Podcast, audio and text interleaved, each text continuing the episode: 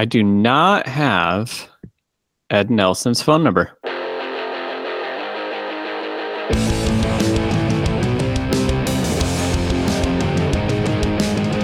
Hey, everybody, welcome to the Dime Back Podcast. I am Tyler, joined tonight by Peter Bard. Still don't have anything.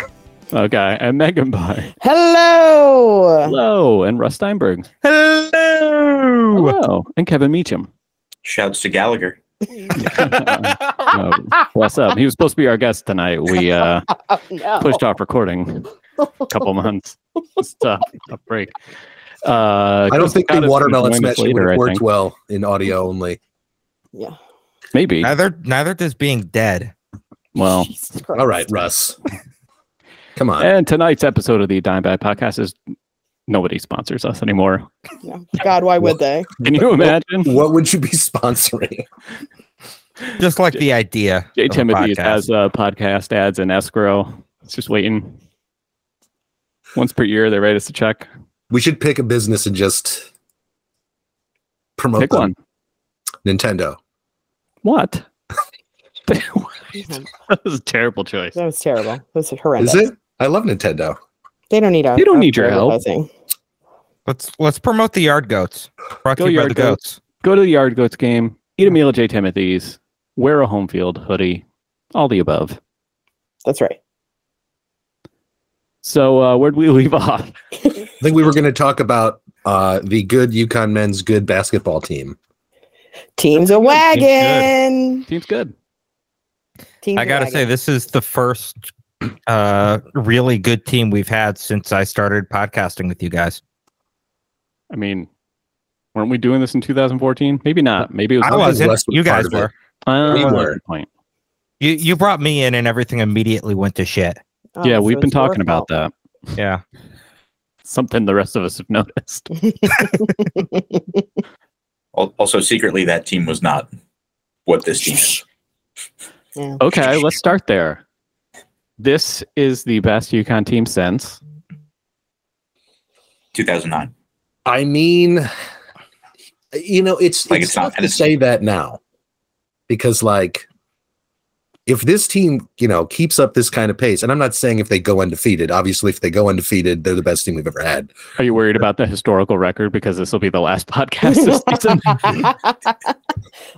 I'm just saying, like, you know, it's tough. It's tough to know like where where they're going to land. But right now, this team feels like those late '90s teams that just dominated the league, and I'm, there I was get the same almost, vibes. almost never a game that was a that was a contest. A- And it's even more than them just winning all the time. It's it's the way that they do it. It's that they're scoring a lot of points, which uh, recent UConn teams haven't necessarily done a ton of, and it's shooting the hell out of the ball and running when you can run and running the most beautiful offense uh, w- when you're on a half court, like very 90s UConn vibes. The wild thing is seeing like Jordan Hawkins come off a curl or a little screen. Like the Rip Hamilton vibes are so strong there for me. Though I would prefer. It does seem like he's trying to like channel Ray Allen, which is something I personally support, just in, as a general concept. But Yeah. it's so wild to see. Like we've complained for years about how the offense was just like pick and roll and ISO, and there was like no actual offense.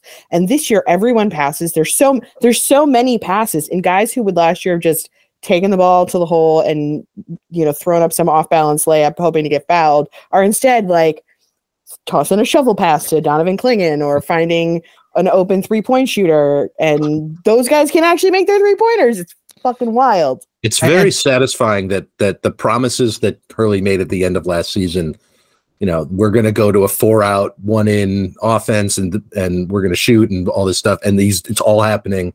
All the guys he said were going to come back better came back better. The guys he brought in have all met his crazy expectations. This is like this is what I would have imagined before the season. In the same way, I would have imagined like myself being the head coach of UConn and winning a national champion. like it's like it's like that level of like it's within my wildest dreams, but like really wildest dreams.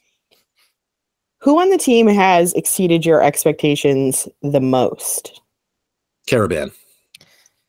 Oh no, Clingan. It's Uh, Cl- it's got to be It's got to be Clingan. Clingan. A- And I expected Clingan to be good. Like I expected him to be better, I think, than most like national people were saying. But I don't think anybody could have expected him to come in and essentially play to the level of a starter. I mean, Not just probably- a starter, but like an think to- elite starter. yes, he's probably starting on 355 teams. I believe of that Tyler has scientifically and mathematically proven that he is better than Shaq. So You know what's funny? I'm I glad agree. people enjoyed that tweet, but like the reason I went and looked at that comp is because I was watching the highlights and going like, this guy looks like Shaq.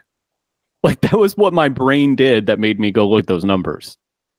The it's answer- wild to me like and i think it's kind of a testament to like how how many people were down on Clingan because he he decided to stay at Bristol Central, didn't go to one of the prep schools or the academies. And I think it shows that like you don't need to do that. Playing AAU ball is enough. And you don't have to, you know, turn your entire life into about maybe playing basketball. And Donovan got to like have a normal high school experience Well, And for a seven foot for, kid. for a seven foot kid too, who was the best player in the state and was the you know two time state player of the year and won a state championship his senior year with his best friend Victor Rosa, who is now also like Our star running back. I know. It's I I'm so Almost happy for those kids like living out their childhood fantasies because of how many people I know growing up who had those same childhood fantasies. And to like see those kids getting to be able to like live out their dreams is just it's honestly so heartwarming and beautiful and it makes me so happy. But um yeah like he and now he came in and he's maybe the best freshman in the country. I don't know. Hello, Chris Okada. Chris Hey guys, is here. Sorry I'm late. I was dropping off my AP ballot. Um, did you did you have Alabama leapfrog the count. UConn? there's nothing. There's Mississippi nothing I've seen. Yeah, sorry, we don't have to lean into the bid on the podcast. Um, yes, we do. Always. always Oh, Yeah, that's true. I mean, look, the, the numbers don't lie, and everything you've seen from Alabama in the last seven days show you shows you why they should be the number one team in the league, and no one's come close to topping them at all this season. I, it's hard to disagree. I mean, it really is. It's I wouldn't. know, I would not dare argue with an AP voter. It's it's actually against the law. I know. I don't want to be arrested. arrested. Yeah, exactly. Heresy. Um, what I was going to say is I, the answer is obviously Clingan, but I understand the argument that that Peter was was probably going through in his head in the sense that like if this was like we always knew that this was I don't know maybe we didn't but I always knew that this was a possibility that we'd get this out of Clingan right I, I think at Karaban because he's massive I mean he's a huge he's a huge freaking dude but like I think the the skill set but so the- was Charles Okwandu. well He now loves I've been- this team. checkmate. Um, but no, I think what I was going to say was that, but the, the issue was Karaban. I think his game's got so many different dimensions. It's like unbelievable. I mean, the guy, you know, he, he literally can play every facet. I mean, he can shoot the three. He could take it to the hole if he needs to. He plays excellent defense. I mean, uh, Karaban is, pro- I mean, is he honestly like the most complete freshman player we've had since who? I mean, like, what's what's the comp for somebody coming in first year who can dominate every aspect of the game like that? James Except Bouknight. rebounding. Is it book. it's Buck I mean, It's probably. yeah, maybe. Karaban even feels like more ta- more polished. But Book that's also kinda. Book didn't Book didn't become Book though until like January of his freshman year. Book I had have no that sort of like natural ability to dominate at the college level right out the gates. It was like kind of masked around, you know, weird team stuff and Right. you know him taking a long time to get his feet under him. Like I remember with that game, he scored a Well, bunch because he of was points on his and, like, scooter. yeah, everyone was on a scooter. it's only scooters Um, but yeah, that's the thing. I mean, like you look at the percentages, you're like, okay, Karaban shooting like 50% from the field. What's it like 40? Yeah, 40% from three. You're like, yeah, that's probably the high end expectation of what you would have thought based on what you were hearing about him as a recruit. What's nuts to me is like how good he is at being in the right place on defense and like how well he rotates and how well he How well passes. he moves without the ball. he's he's always in the right place. And I think that's true of like everyone on this roster at the moment. That's team- another team- cool yeah. thing about this team. And I, another thing we complain about a lot is how nobody used to move off the ball. Like in pr- prior years, it was just dudes standing around the perimeter, and everybody is constantly moving. Like you know, whether it's Sanogo or Clingan, they're flashing out to the post, setting screens. Dudes are dudes are just running all over, and I am becoming absolutely obsessed with the Clingan high uh high post screen like rolling into the hoop, and like it doesn't seem to matter where they put the ball. That kid can catch it and put it in the hoop. That does it is like a weirdly effective play where like they run that that roll, the guard goes up one side and Clingan just kind of sticks his arm up, and it's like I c- if I if they don't sell out to stop Clingan, Mhm. and you you, make need the to pass to him. out And if they more do, than one just- person. you just hit the layup. And I There feel like it, it's so good with him and, and Joey Calcaterra because Joey is such a three point threat and he fucking loves to lob it to Clingan. So like that little like game between them, either Joey's got a wide open three or he's lobbing it to Clingan and it's money either way. But it's That's like another almost guy- unfair. I was I gonna mean, say, like, yeah, he's another one too. There was a there was a play against Florida where Joey didn't Joey threw it a little bit behind Clingan on an alley and Clingan was so so freaking big. It looked literally looked like he grabbed it with the ends of his fingers and still completed the, the dunk. It, it was it was insane. Like you got a target like I don't know that that's so I just sit on my couch clapping like a He's seal got the hands of a wide stuff. receiver. It's unbelievable what that His kid can catch. insane. I'm it's amazing. I I'm but I think you're right too, Peter. Like Joey Calcaterra is another dude who like I thought he was just gonna be a spot up shooter, but his defense is really good. He's a great passer. He'll go to the hoop. Like he's he's bringing way more to the table than I expected. I, I mean, he was a guy coming in. We were like, I wonder if he's going to be able to stick in the rotation. And now he's, Right. other than Clingan, the most important player coming off the bench. and and we kind we kind of got a feeling that he would be good when we were at that football game and we were talking I I think it was Hurley who brought it up. well, the we other were- kids too. yeah, They're like this we're- guy, this guy's good. yeah Yeah, they, when we were asking who the best shooter in the team was, they're like, "Oh, he's good shoot," and then all of a sudden, "Oh yeah, it's Joey. It's Joey. Joey. He's the They saw the vibes early. Can, can I ask a wildly inappropriate question, or will that make editing difficult? You well, tell me find you're the one already editing. it. started. All right, uh, is Joey Calcaterra the best this team has ever had? Oh, Oh, Jesus Christ. right. Nope. Nope. No. Could cut that out. No. No. No. No. Ty- Tyler's not want, editing this, so I'm that's not editing this. No edits. I told you. I think you guys have gotten used to that safety net. Upload it to Yeah. Spaces. It's how we get the good content. I'm just gonna I'm just gonna hit play and hold it up to spaces. Oh, by the way, Cockbrenner's out again tonight, so he might be dead. What's going on with Cockbrenner? Uh, I think Postradamus was in my DM. Sa- surprise, surprise, saying that uh, it was it. The rumor was it was mono. Oh, that's right. That Uh, was- the kissing disease. I heard he's Yeah. shook a few con centers. I was like, he's clearly just stuck in. Saw two games on the schedule and was like, I gotta contract a virus. He just started kissing everybody. yeah. Hey. What else And and then- do in Iowa? How about Hawkins? yeah, Yeah, remember Haw- we talked earlier that like you know this summer we were all like, if Hawkins makes the leap, if Hawkins makes the leap, But in our hearts, like, uh, what's he? You know, at least can he at least be like a guy who can consistently hit threes? And That's he's trauma especially the last few weeks looked like a guy who could be the leading scorer on a good team, like who could be a go-to guy. He won't Like- have to be on this team, but he there will be games where he's you know putting up 25 30 points just because he can didn't he? He set like a career record for threes against LA. He had like six three pointers. But I, I feel like the thing that's sort of like, you know, is the crystallization of this team this year is Hawk was driving to the hoop. I think it was the, I think it was against LA, but it might have been against in the previous game. Driving to the no hoop, no it's in the last game Yeah, he didn't really have a good lane and instead of just like throwing up whatever he could get kind of lobs just- it over his own head over to, to Clingan, who's right there, who's right there, and is like, got you, bro, and uh just put it right in the basket. because like he could have gone up for a con- contested layup and maybe he makes it Maybe. it wouldn't have been the most difficult layup i've ever seen him make but it was just ah, there's just a gigantic guy right there who will get an easy quick dunk Hey man, can you put this in the basket for me? Megan, I, I like that you were confusing the LIU game and the Florida game because those are two Similar teams opponents. that, compared to Both UConn, are just equally good. yeah.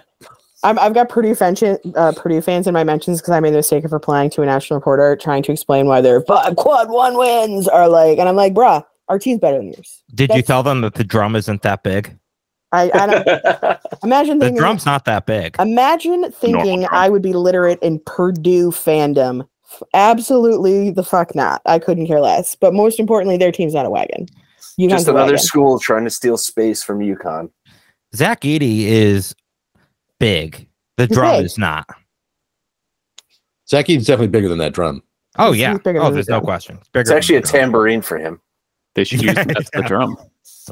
But I think it's so funny that they have to go to like it's the number this and I, you know, like look, do they have a good resume? They do, but Produce are good. they saying their team's a wagon? Well, Yeah. no, I mean, they beat the crap out of Duke. They beat the crap out of Gonzaga. Those are those are really nice wins. they're honestly, They I- are.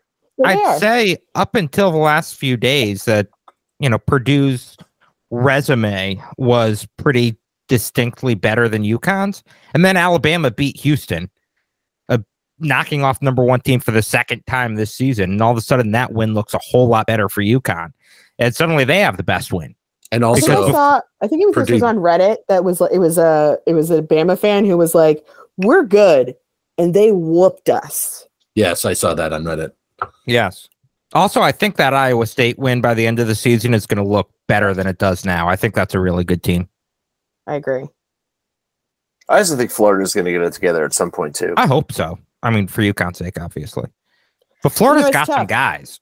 because UConn really did. It's not like they intention like yeah, there's a bunch of cupcakes on there which you kind of needed considering it, how many new players there were on the team this year. Mhm. But they were going to PK five. Florida was supposed to be a good team. Like Oklahoma State, like there were a bunch of games on the schedule that should have been better for our resume, but like UNC being piss and you know not being able to give us a game and like Oregon being garbage. Like though I think Oregon might end up being better, but we'll see how that goes. They're in the top 40 in KenPom now. They Yeah. up. So I, you know, it just it, it's not like UConn like it's not like one of these teams that had an absolutely embarrassing non-con that they blew through. Like, it, you know, they we scheduled good teams or teams that should good programs, you can say. Um, Yeah, the the thing that kind of sucks about UConn's resume is that the buy games were all really bad, and that's really brought down UConn's strength of schedule number. And I don't know how much of an effect that's going to have, but I could see like some dinosaurs in the committee room looking at that number more than they look at why that number came to be and realizing that, you know, this team played five power conference teams in a row and beat them all by double digits. I think it's also important to remember that the nerd thinks we're the best team in the country, and Yeah. in this, and the nerd is always the nerd is absolutely correct. Except when I disagree. That's right. I'd care a little more about the criticism of our schedule if we weren't beating the absolute crap out of every single person, Absolutely. every single team we played. So we Hundred played percent. LIU, and if we had not scored a single second half point, we still would have won that game. Yeah, that's the thing. I mean, like, it's hard to. I'm just so disinterested in the resume talk after watching this team just fucking dominate on every possible level. And it's like, Well, if they never lose, the resume doesn't fucking matter. exactly. I think you can sort of tell from the AP voting, like who's actually watched UConn play. Like we were talking about this with the the Titus and Tate podcast, where those guys are like, "All right, I'm gonna go watch UConn and talk myself into them being the best team in the country." And after the game, we're like, "Okay, I gotta talk myself out of it because they absolutely look like the best team in the country." And I hate to be like that old man, like uh, I test nonsense, but like it's hard to watch this team and not think, "I don't know who can beat them." I mean, the It is eye test is a component. that Same Yes. reaction. Yeah. Like you, you know, different people value the eye test differently, but it matters. And the good part is that the eye test usually manifests itself in the analytics.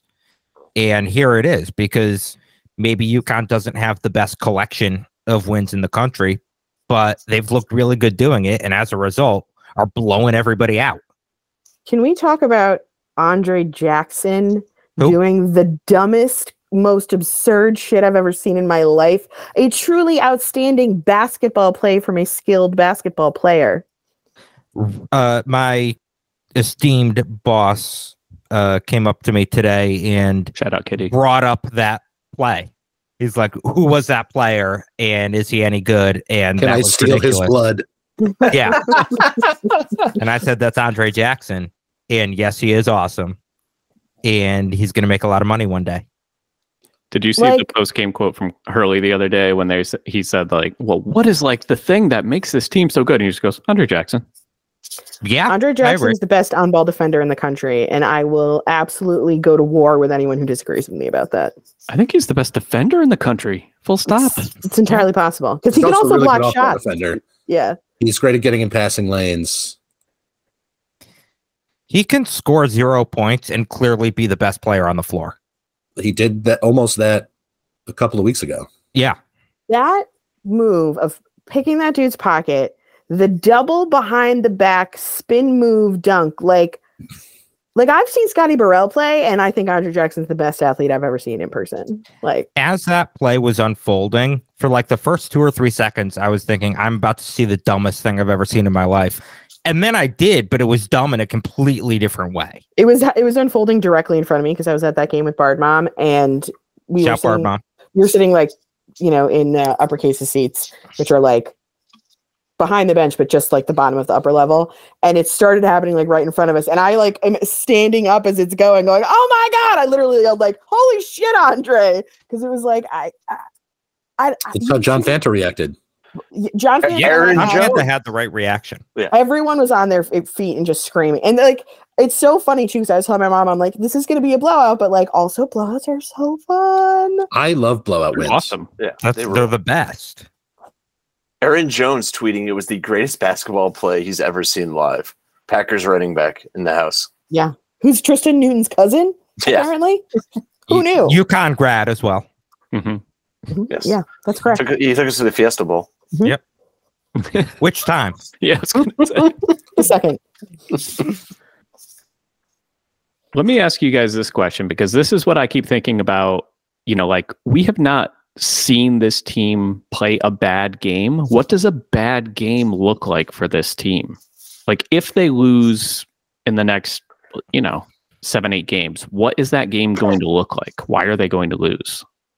Foul trouble and poor shooting can sink anybody. Like it has to be a of fouls. combination of bad things, right? Like either Yeah. somebody gets injured and foul trouble, or everyone gets cold from three and foul trouble, or I I mean, and this kind of reminds me of that old joke, like, how do you beat them i- in their sleep with a bat? Like, it's it's gonna have to be one of That could those happen. situations. Well, I th- I think we've seen bad stretches from this team. We haven't seen even so much as a bad half. I don't think. And I'm we had thinking half bad half against Alabama. that. Well, oh, it was like the middle half of the game. Yeah, I'm Uh, gonna say that the refs did a very good job of getting Bama back in that game. I'll And- always blame the refs. That's all. Always ran refs. In But- this in, in this case, though, I'm right. i- in the stretches where the team hasn't played well, and I'm thinking specifically that like one stretch against Florida, um, they sped up a little bit too much, didn't think quite enough on offense, and made a lot of really dumb plays. And it was the turnovers because if this team gets a shot off, there's a good chance it's going in because a their shot selection is really fucking good, and b they're all really good shooters, and C if they don't have a an open look from outside, they've got a seven foot beast inside who can score pretty much at will. So it's really it's when they turn the ball over too much uh, that I think they start to get into some trouble.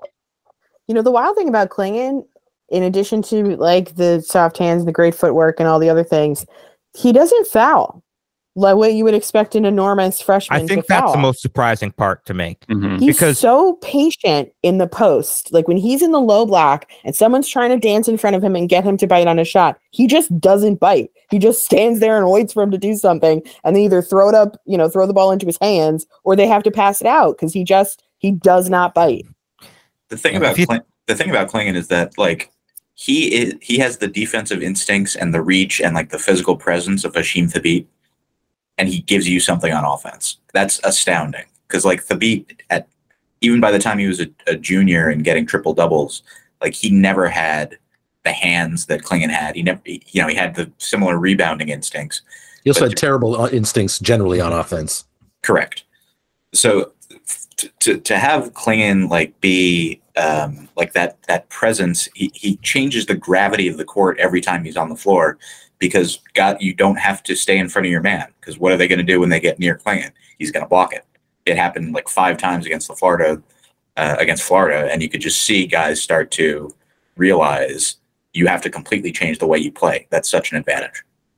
You know, especially having him and Andre Jackson on the floor because Andre loves to go and like you know, try and snipe the ball or snipe a pass. And like if he gets sometimes he gets it and he gets a fast break and a dunk. And sometimes he doesn't, but A, he can recover super fast. And B, there's a seven foot two monster standing right behind him, ready to to, you know, get right in the way. And it's the other thing I really like about Clingan, and I swear I will talk about someone else at some point, is how much he talks, especially when they're on defense. Like he's directing people, he's talking to everybody. Like he plays with so much confidence for a freshman.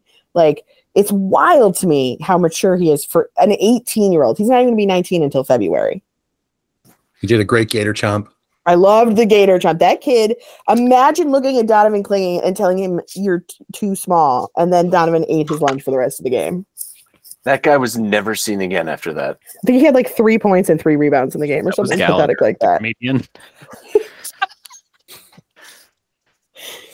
I would say Clingan, like, uh, he seems more comfortable with being a very tall dude than most like giant centers that we've seen. Like, it feels like they have to kind of learn that they can't just play basketball in college because everyone else is fast and athletic. So they always try to dribble. They always try to get in spaces they can't get to. And Clingan is just like, I'm going to stand here perfectly vertical on offense and defense. And any ball that comes anywhere near me, I'm either going to swat it to shit or put it right over the rim in the basket. Like he never brings the ball down. He never dribbles.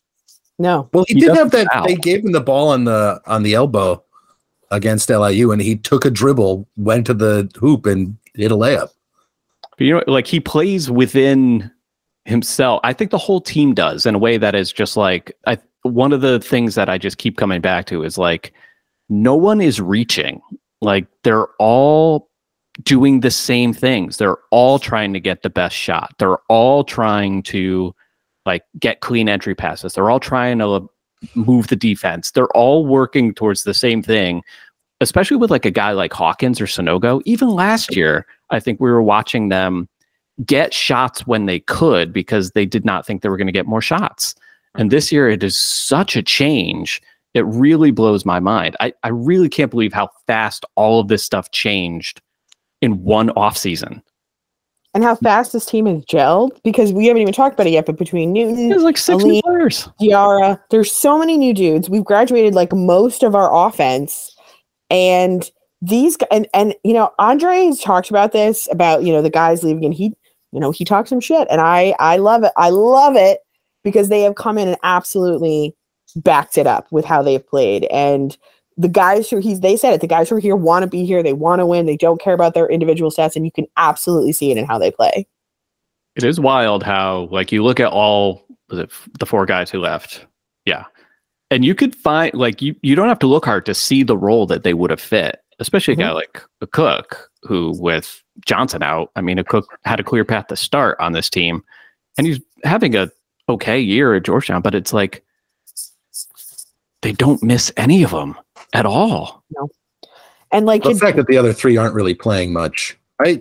Gaffney's, Gaffney's playing. having an okay Gaffney's year. Like, he's he might be better than Diarra, you know, but like, would you trade him for Diarra right No. now? I wouldn't fuck up the vibes for Jalen. Absolutely Gaffney. not. and I the other trust thing, Diarra more than Gaffney. What's especially on I would rather have him with the ball in his hands. Yeah. The other thing too is like you would expect a team that's new to not have the like every single switch down, have that defense be like running like a well-oiled machine.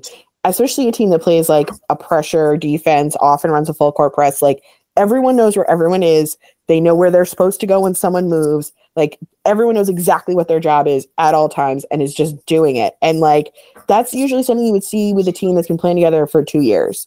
And these guys have been playing together for just a couple of months and they don't look it at all. I this think, team has such good vibes. yeah, the vibes are unreal. immaculate. It's the best. It's definitely the best vibe team since the 2011 tournament run. I don't know if the vibes were ever this good, even in 2014. I don't think they were ever this good in 2014. I, I At the agree. end, Well, Right. yeah, They're after they won the at the championship, the vibes were great. And that Yeah. Detroit game when we beat the shit out of Detroit, I, the vibes were very good that night. vibes and MSG I felt were pretty very good. about that because I cried when they lost to Detroit in the NIT. So that was a personal revenge game. Is that the Caron year? Was that 01? Caron's first year, yeah. Um, so, to your point, Megan, about how well this team is gelled, I really keep coming back to. I'm I, I have no way of knowing this because I don't know enough about the other teams, but I'm confident saying it nonetheless that UConn has the best coaching staff in the country. Hundred percent. Honestly, until today, I would have said it's Texas. Oh God. Seriously though, look look at their staff and like No. their Dobo was a successful head coach. No, Russ, I will not. I will Alright. not do that. I will not be I mean, doing that. I mean, Kimani Young has an all-time winning record against Jay Wright. That's true. We'll always have that. time. Tom Moore is the best offensive rebounding coach in the history of college basketball. Hard to disagree. You can't. Uh, so Every single every single coach is going to be at UMass next year. It's going to be uh, quite a quite a spark for the Minutemen. should be good. Including Dan Hurley. Well, he's Did an you guys happen to see Stephon Castle's mom tweeted something about, you know, people ask me why I, you know, why Dan Hurley, why am I sending him so far away? And she said, because he's a better person than he is a coach. And you can see how good of a coach he is. And now I'm sure it's not just because they had his grandma there at the O visit, but like whatever that man is doing, he's he's convinced people and he's getting the buy-in from his I mean- players. When we were on Spaces, Megan, Bill Clingan basically said the same thing to us. Yeah. Like he uh he said, you know, Donovan always wanted to go to UConn, but his dad made him go through the whole process and go on official visits elsewhere. And Michigan was really going after him hard. And so I asked, like, so what what was the difference? Why did it end up being UConn? It's like Dan Hurley. That was it. Well, I think it says a lot about Hurley that, you know, I mean, look, the way he treated all these guys and, you know, he didn't run them off. Even the guys that transferred in the last year, I mean, like, he's not shitting on them out the door. He's not kicking them when they're down. I mean, this is a guy. Let's that- Andre Jackson do it. That's right. Well, that shows he didn't run them off though, because Right. Jackson was talking shit. Right, exactly. But yeah, I mean, like he he clearly cares about his guys, and I think, yeah, it's it's, it's obvious. I th- the the most uh, encouraging thing about this offseason is that it's very clear that Hurley can identify the guys who can play the system he wants. Like I think I think that's the secret behind why the defense looks so good, and how you know how organized it looks is because he's found guys who are maniacs, who are going to execute and going to run and going to do exactly what they want to do. So I, I think that's first and foremost what's the best about it for me. Yeah, and when when you know when the tra- transfer portal was heating up, and there were guys, I was like, oh, I want this guy, I want that guy, and he doesn't seem at all interested. And I'm like, what the fuck is the deal here? Like, why aren't you going after like these obviously talented players? And now you think like, oh, it's because he's looking for very specific skill set. eh, Because this is like this defense requires like total buy-in from everybody because you're constantly going to be recovering for you know the aggressive play someone else is making. And if you don't have everybody out there busting their butts, you're there's going to be someone's going to be wide open from the guy who gets lost. And you know, it, when we can rotate through nine guys and keep that defense working, it means like he picked his guys very carefully. And again, like the offense like coming out of that, like being able to play defense into offense and actually doing it and running, and everyone gets up the court and they find the open guys and the transition game, you know, the way that plays into the shooting, ever all of the pieces are just fitting together so much better than like than I can ever remember it happening. I mean, again, going back like the 90s. And this kind of goes back to what you were asking Tyler, like what do you do to beat this team? And like, you know, a lot of years you see a team's got a really high powered offense and like, oh, if they go cold, they might lose. Or a team that, you know, their offense is great, but they play a great defense, so they're going to be in a lot of rock fights. Like, even if UConn's offense goes cold, they can win a rock fight. They can absolutely win any rock fights they happen to get into. And like, you know, Peter was talking about the transition game. It reminded me when we were doing these like retro casting or watching some of those early 90s games where dudes, as soon as the ball was coming off for him, somebody was hauling ass down the court. And like you've got Andre Jackson who can both get up the court absurdly fast or make a you know spot on path three quarters down the court. Like you this team can run with anybody. They're just they're athlete after athlete and a bunch of dudes who are super skilled too. Like it's just like the perfect roster construction around your most talented pieces. And like it, it- I, I, ugh, it's just making me I'm so crazy about this team. I'm like losing There my was mind. a there was a fast break in the last game where you- where you saw Calcaterra was kind of out ahead, and you just see him kind of drift off to the that spot he loves to shoot from, and just wait. Here comes the pass, and then Or Right the or the or the fast break where it's Diarra out front and Donovan Clingan is hauling ass behind him. He so Diarra misses the layup and Donovan is right there to play cleanup just easy putback. puts it right back in. It's like This man, team- this team plays at 100 miles an hour and like i feel like from the the moment we heard hurley got was uh, it's from the moment a Dime Back broke the hurley hire Ah, i i feel like That's all we heard about was how insane hurley's practices are and how hard they he pushes them A- and i kind of feel like this is the first team he's had that you look at them and you're like oh yeah yeah this is like this is reflective of like an insane hurley practice because this team just never stops I mean, they're relentless on both sides of the ball. I mean, you got Adama Sanogo going coast to coast on back to back possessions. That's the craziest shit. I love These that. guys can run. It's crazy. And that's that was not even the crazy shit that happened in that game. Right. it's kind of wild that it took half an hour for literally the third or fourth best player in the country at, at worst to get brought up. Like Adama Sanogo, we haven't even talked about him. He is world a, a world better than he was last year. He's, added a three point shot. out of the post. He's passing more. He's got better post moves. He's shooting threes. Defending the high pick and roll absurdly well. Yeah. He, he's Isaiah Whaley, but like Yeah. with all the other stuff that Sanogo had previously. I think it was Sam Vecenie who did that whole breakdown of UConn's defense a couple weeks fun. ago. And he was showing specifically how UConn defends the pick and roll and how good Sanogo and UConn's guards are at it because they'll go over the top on those screens so that the big guy doesn't have to come up too much. And Sanogo has to make maybe two, three steps to get back to his spot in the lane as opposed to getting caught completely out of position and giving up a layup. Like UConn has that down to a science. it's it's getting similar on offense too, where it's like last year it was they were had to work so hard to get the ball into him, and he would always get the ball in a terrible position and Right. have to go try to play make. And now he is just getting so many cleaner looks. What's his field goal? It's got to be way higher this year, imagine. Um, but it's it's again, it's like him realizing like, oh, they're just going to get me a better shot if I'm out of position or have a bad look. I just need to give the ball to someone else, and the next time down, I'm going to get a clean shot again. Like, And I I love think Two how- percent from the floor, by the way. I love how Sixty-six happy- percent from two. How happy he looks when he like gets the ball in the post and then like the defense collapses around him and then he finds that wide open like Karaban or Joey California. He just looks so happy because he's like, oh, they're just gonna make that shot. They're just gonna make it through. The no one problem." where he he gave it to, I think it was Calcaterra, yeah, and he immediately sees Just the ball in walking his hand and just like this going in. I'm Yeah. not even gonna ch- not bother even trying to rebound that. rebound. It's it's going in. I'm going back. I'm going back on defense. One, uh, I guess this is, this is jumping back, but a funny. Uh, I was, was listening to the Hurley post game the other day, and somebody was asking him how, why Clingan is so good, and he was telling an anecdote. He was like, "You know, the thing about Clingan, like he wants to be in the gym, and he would go before school to work out with his coach at like ball. six a.m." And then you hear, and then Hurley goes, "Yeah, we were there."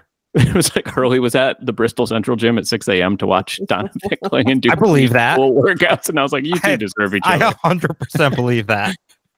You know, Russ, we were talking about um we were talking about that thread made me think about something that I've really been enjoying this season is having all of the national media talking about UConn again and the wagon that this team is. Like Mhm.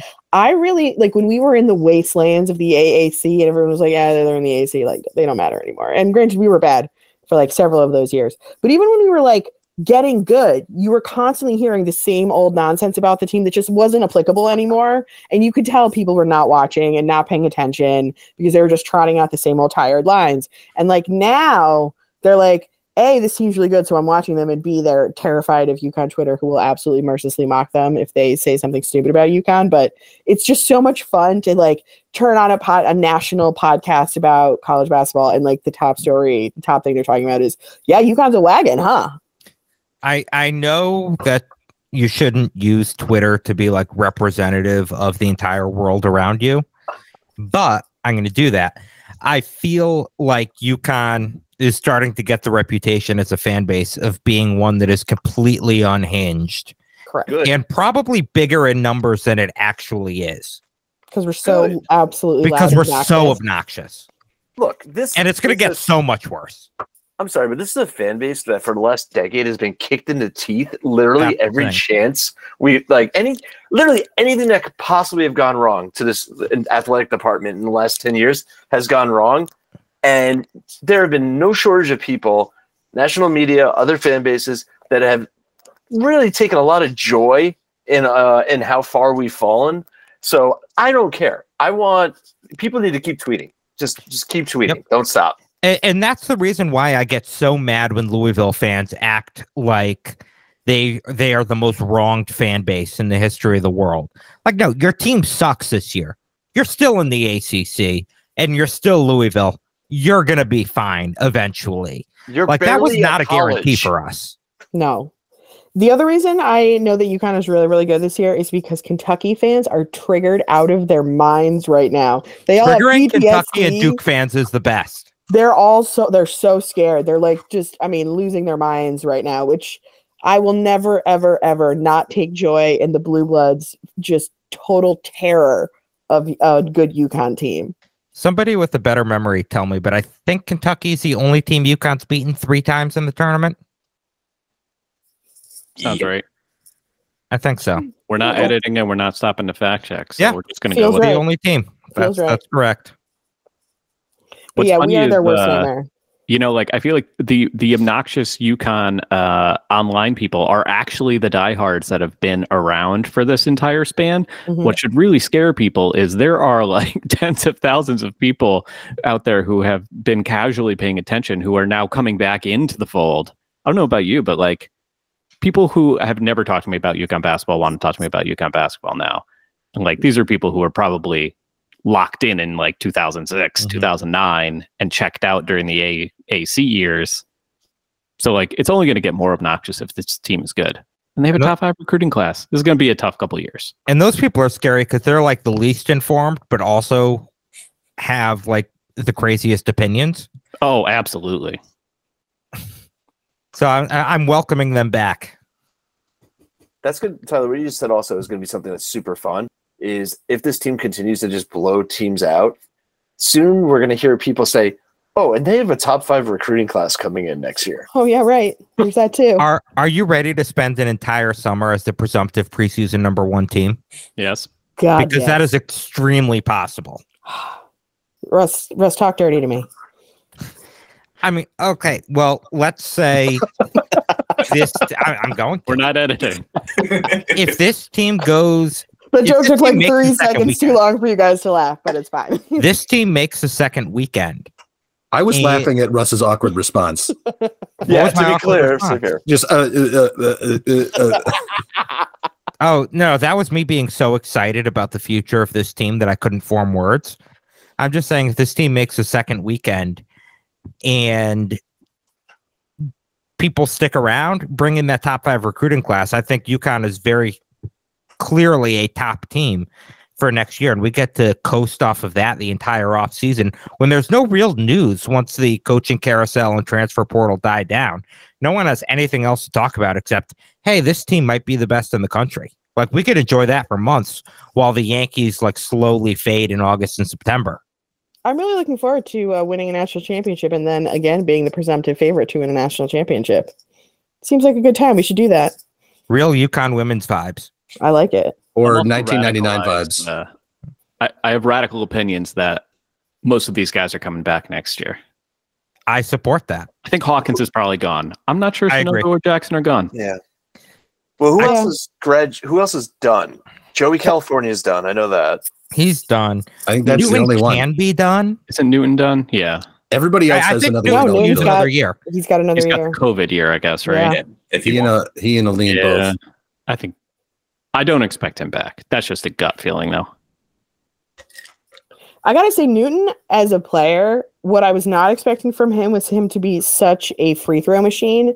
My dude gets to the free throw line like with an unbelievable amount of efficiency. And we haven't even talked about the fact the dude had a triple double this season. He's a strange player in a way that I do find enjoyable. He's well, a he's solid ball handler. I have to give him credit there as well. he's like another data point in my belief that UConn's offense is fail proof because you can take any one part of this out and still be okay. Like if UConn's not shooting the ball well, they can look inside to Sanogo and Clingan. If they're being taken out of the game for whatever reason, give the ball to Newton and he'll get to the line. And there have been a couple of times where uh, the offense stalls for a few plays in a row, and Newton just kind of throws himself at somebody and gets a whistle. Right. Mhm. Great, do that, and and think about like how useful that's going to. You know, trying to trying to, you've got a, a narrow lead late. You're trying to use a lot of clock. You run it down to like four seconds, and then he gets fouled and makes both free throws. How I think- how demoralizing that is as the team trying to chase a lead. I think Kemba's the last player I could remember who was that good at doing that. Yeah. And I Yeah. don't even think he was that good at it. It's funny because I feel like you watch Newton and it like on this team, it looks like he's playing at almost like 80% speed. Like he just doesn't quite fit. But then, like you said, he does things like that. Like, I don't know, seeing the scoring numbers and not really watching him play much before we heard he was coming in, I kind of thought he would be a little bit more like explosive and he's a little bit more methodical. But you could see why he would be the leading scorer on a bad Absolutely. team. He does have a very like old man YMCA game. A, a little bit. And you know, I think a lot of I forget what game that was in uh, Portland, but like there was one where he had like a bunch of turnovers while they were kind of trying to just run the game out and kill clock at the end. But also, it kind of felt like at any point, if he wanted to, he could just turn that into a foul and get two foul shots. So like that, it's one of the reasons I also feel like if you really needed somebody to take care of the ball, you'd probably put it in Andre's hands at the end of the game. But then you've got Newton who hits 90% from the free throw line. So like I'm I'm giving him the ball at the end. Oh, just wild saying, card th- this is why I'm not concerned about the turnovers, I guess. Or whatever he's hitting these days. I don't even remember. would you maybe even give it to Hawkins? Because he's shown that he can Yeah. create this year too. He's not just a shooter anymore. It's I handled lot better. yeah. I mean, We if I probably was have Andre needed a inbound. shot, I would, I would Again, probably pick and roll with Hawkins, you know. But well, I don't think I would. I think I'd still go Jackson. We have a lot of really good free throw shooters. yeah, this is a Yeah, really Joey California hits all his free throws too, I believe. so we've got Andre's good too. Alleyne is at 857, Calcaterra at 824, Sanogo at 8 81%, Newton at, Newton at 804. That's four guys above 80%. Hawkins and Karaban both at 792 and Jackson at 75%. So Jackson is our seventh best free throw shooter and he hits 75%. That's very 2014 esque.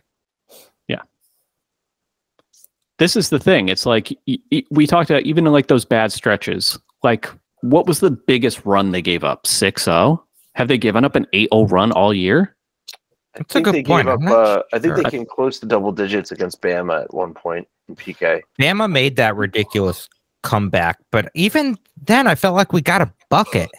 We just couldn't get stops. This is the thing because it felt like, you know, last year they could they could turn every game into a rock fight, right? Like they could defend and rebound their way to stay in every game and stop teams from running away from them, even when they would struggle to score for like 10 minutes at a time. This year, it's like similar vibes where I don't think anyone they're like they're not giving up 10-0 runs, but they can get 10-0 runs every game. and they also they respond well like it i mean i think it was Meech said that we shoot like 90% on shots when a team has gotten within one possession like if it, Yeah. there was that stretch against bama where like several times it felt like oh they're so close to just like pulling the momentum their way and then we'd go down and hit a shot Mhm. and eventually they stopped hitting their shots and then we just ran away with it like we can weather like a great team playing really well and keep even with that until they wear out a little bit and then just run them over. The other wild thing is I think this team's still getting better. Like every game, I think they're better than the last game. Like the what they did to Florida, that's illegal in at least seven states. Like the, uh, they the way they just went into that gym and they were getting booed. They're getting booed on the way in, And, and, they then- loved it. They loved and they it. ate it up. And I like it's you know we talk about how Hurley is just like this maniac and it's absolutely perfect for this fan base. This team they're also made up of maniacs. They talked about after that Florida game, Jordan and Andre were talking about one defensive possession where they let their player get off the one one three point shot in the That entire missed. game that missed, and they were like mad about it. They were mad that that had happened. I'm like, you absolute maniac. That's why you're you. that's why you're you and we're us. Yeah, well, I think some reporter asked Hawkins after the game, like, um, "Would you guys? You guys played really good defense," and I think Hawkins gave him a. You think that was good? I love Like, that God, what so can you- much. You beat them by 20 points, just absolutely embarrassed and humiliated them in their own gym.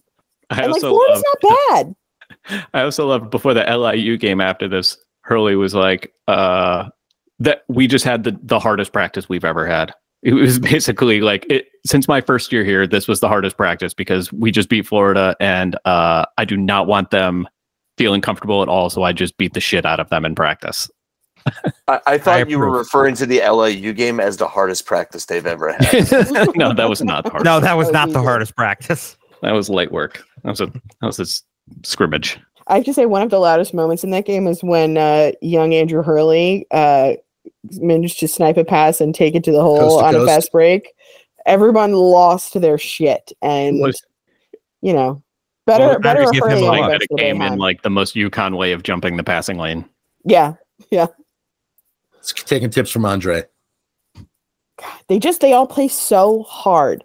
They are at hundred percent for forty minutes, which is another kind of thing that reminds me of those Calhoun teams. Like, you know, I know we do this all the time, like compare them to Calhoun, but like the energy of this team, the style of play, the level of athleticism, it's so similar to those '90s Calhoun teams that were so fun to watch. And I think that's like the best thing about the season. It's like, yeah, they're good and they're beating the pants off of everybody, and that's so fun. But like the team is so much fun to watch play. Like this isn't like watching Virginia where they're gonna like score 57 points and beat a team that scores 54 points. Like this team's gonna score 85 points and beat somebody by 20. And like it's just they're so, so, so good at what they do, and it's so fun to watch.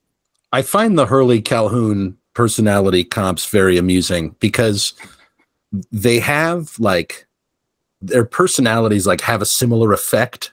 There's But, a like, Venn diagram. They have Yeah. different personality. They're kind of two sides of the same coin in the same way that New England and New Jersey are two sides of the same coin. That is It's so like- true. Just a lot of like general derangement, but like there's like a killer instinct there. Calhoun is the Massachusetts flavored version of it, and Hurley is the New Jersey flavor, but it's very similar. But both maniacs, absolute fucking maniacs. Are we worried that Creighton is dog shit? I am a little think bit. we're well that worry past that. I think it. I think that's a, a thing. They're just definitively dog shit at this point. It would be nice if the entire Big East besides UConn was not dog shit. This year, me. I don't be care. Fair, Uh, That's very good. Yeah. Well, yeah, I- this year I I would be fine going undefeated and just winning every game. That would be great. Can be you imagine? Can you imagine if we went We- undefeated? We It's would never would shut happen in up. the American. Oh my god, UConn fans would be the most obnoxious people for the rest of time. No escalators would have to have like a new bit. Like, did you know that in 2023? No, we we will never have a new bit. No, they retired their new bits seven years ago. Only old bits. oh, the the football bit this fall was pretty good. Mitch, I feel so bad for you having to be in the same mentions with uppercase, who's just constantly just stirring up nonsense with his negativity and naysaying. Do you Like- know the the gif where the guy throws the cinder block into the dryer as it's running, and then it just fucking explodes everywhere? That's kind of like what I think of of uppercase, like on Twitter, Big Ron. except that it, that Meech is the, is is stuck in the dryer. with the dryer. I'd like I'd like to state for the record that Jim Mora is good, uh, Mhm. and UConn football is good. And, Correct. Um, there is not someone uh, with a gun off camera pointing it at me right now. I the, the look to the side there was a know nice you're doing a great visual bit, Meech, and I'm sorry that no one else can see it besides us. I, I'm not I'm not trying to entertain the people. Just us, just your friends. If getting back to the to the Big East really quick, I I, I think the league's fine. My I think what ha- what ha- what we're seeing here is the teams that are actually good were were not recognized at the beginning of the season as being so. Like people thought Marquette. that great. Yeah, like Marquette's good. Xavier's good. I mean, you know, Xavier. Charles Xavier University. I mean, they- I- I, look- do the exact same thing, and They- I got scolded on this podcast. They and now- prefer they prefer Xavier. That's what they that's Uh-huh. what they like. they love called. it when they you love call it. him Xavier. Charles Xavier School for the Gifted. Yeah. Okay, so Xavier, they're they're good. yeah, Marquette's good. I mean, I'm sure there's got to be. There's nobody else there. who's who's very good though. Like there's not Right. another top 15 team in this league. No.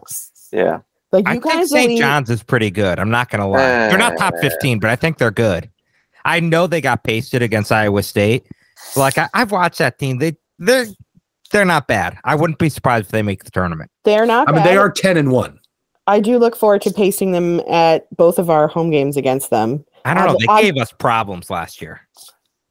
Yeah, they're as good. As, they're as good is as this year. Corbello is.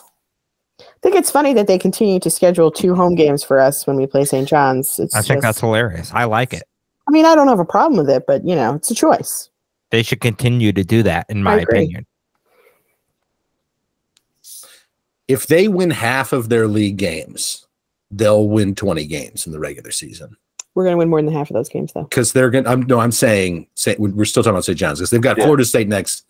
I would be shocked They- if they lost to Florida State. Florida need- State they will beat Florida fucking State. sucks. They're bad. If they don't beat Florida State, I take back everything I said. You can't. They might lose to Florida State. That's okay. This, this podcast is never going to see the light of day. don't. Are we even recording? I thought you were recording. Tyler's writing everything down. I'm, I'm going to go on spaces later and summarize everything. That's that's what we'll do. Five The minutes. of summary Dime Back podcast tribute. three and a half hours to talk Steinberg. to a UMass person. The space is classic. St. John's, according to KenPom, when they go to play us in at in Storrs, they have a nine percent chance of winning, I thought that game was Hartford. I thought that was one of those men's, women's or double letters. whatever. I don't know. Yeah. It just says at UConn. Actually, it says Connecticut. The Royal completely Storrs. honest. In either So- case, they're going to come to Connecticut and they have a nine percent chance of winning. It's I just think- funny seeing a single digit there. You know, I wonder if KenPom differentiates between the XL Center and Gampel because Little little Ken I Palm pro Don't tip: think it does. if you uh, hover over and click where it says home, it'll show you where the game is taking place. Little pro tip: It'll go to Google Maps. it will go to Google Maps. When we I- play Georgetown at Georgetown, Georgetown has a six percent chance of winning. Well, they have a one percent chance of beating us at UConn. there there's a six percent me chance of posting Georgetown winning. Michael Jordan after that game. There's a five percent chance of there being more Georgetown fans than UConn fans in the building. That's a weekend game, Well, at this point, Yeah. no one's going to Georgetown. right? No one's going to Georgetown games to root for Georgetown. They gave away free tickets to anyone in the city. And And no nobody one showed up. and nobody showed up. there were 12 people there and it was like the players' girlfriends. Okay, seriously, it's fun to dunk on Georgetown, Yep, but can they is. please fire Ewing and get their shit together? oh god, right? Like they don't need to be great, but can they at least can they be good enough that I don't count a game at Georgetown as a guaranteed win? Listen, just call Tommy Amaker. It'll be much better for everybody. Just, just, just land it, guys. Just land it. Just They should give back the 2021 Big East Championship. I agree. If that they should give it to UConn, Should actually. hire yes. Simonelli. You know what? Oh. Actually, though, that's not the worst idea I've ever heard. Ooh, It'd be fun. He would become such a villain.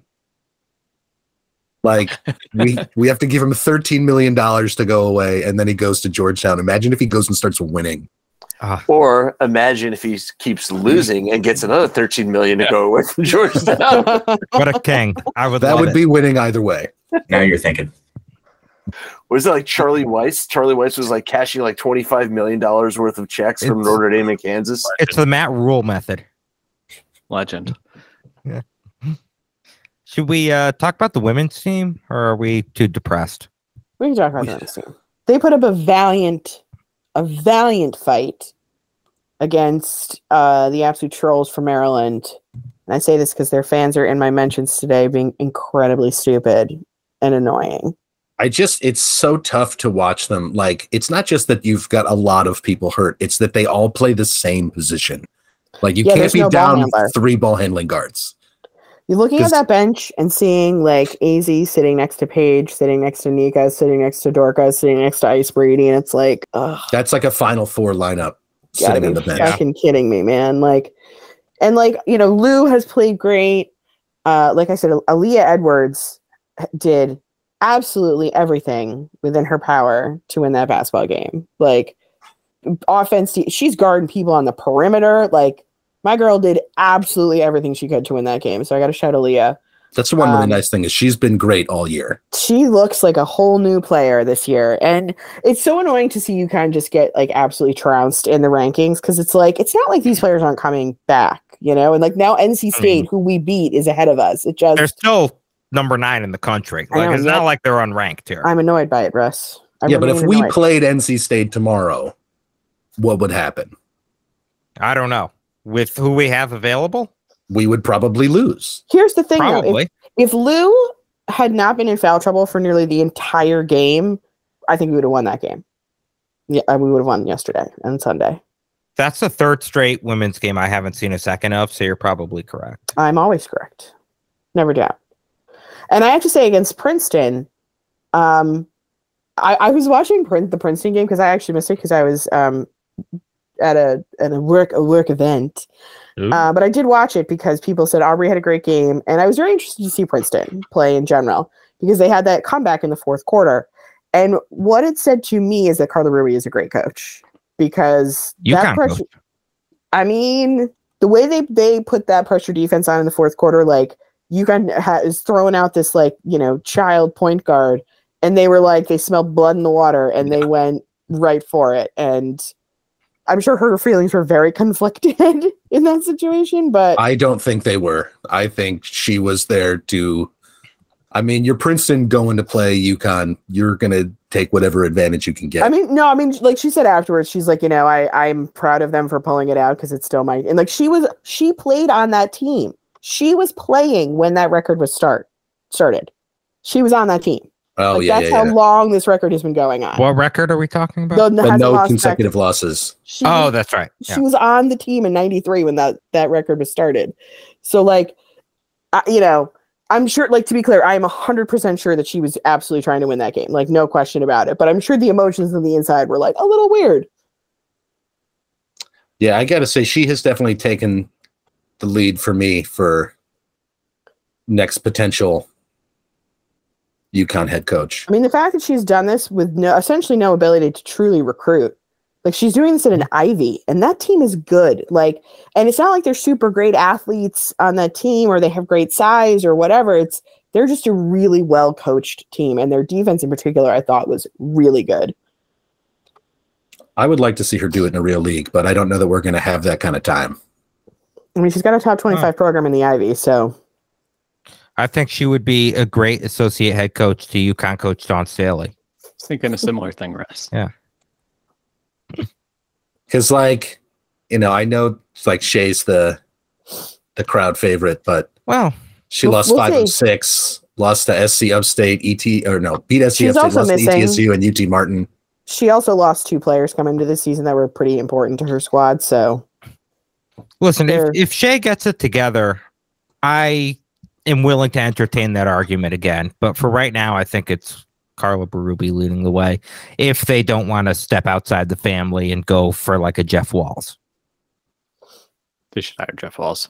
I, I- would be fine with that. P- I would Part of me with thinks like that's really the the smart move. Yeah, Mhm. They should not hire someone that's going to be emotionally challenging to fire in three or four years. Shout Patrick Ewing. especially if you don't know if they can do the job. Like that's what's so scary. But like Right. Carla has won everywhere she's been. And I know she hasn't been at UConn's level as a head coach.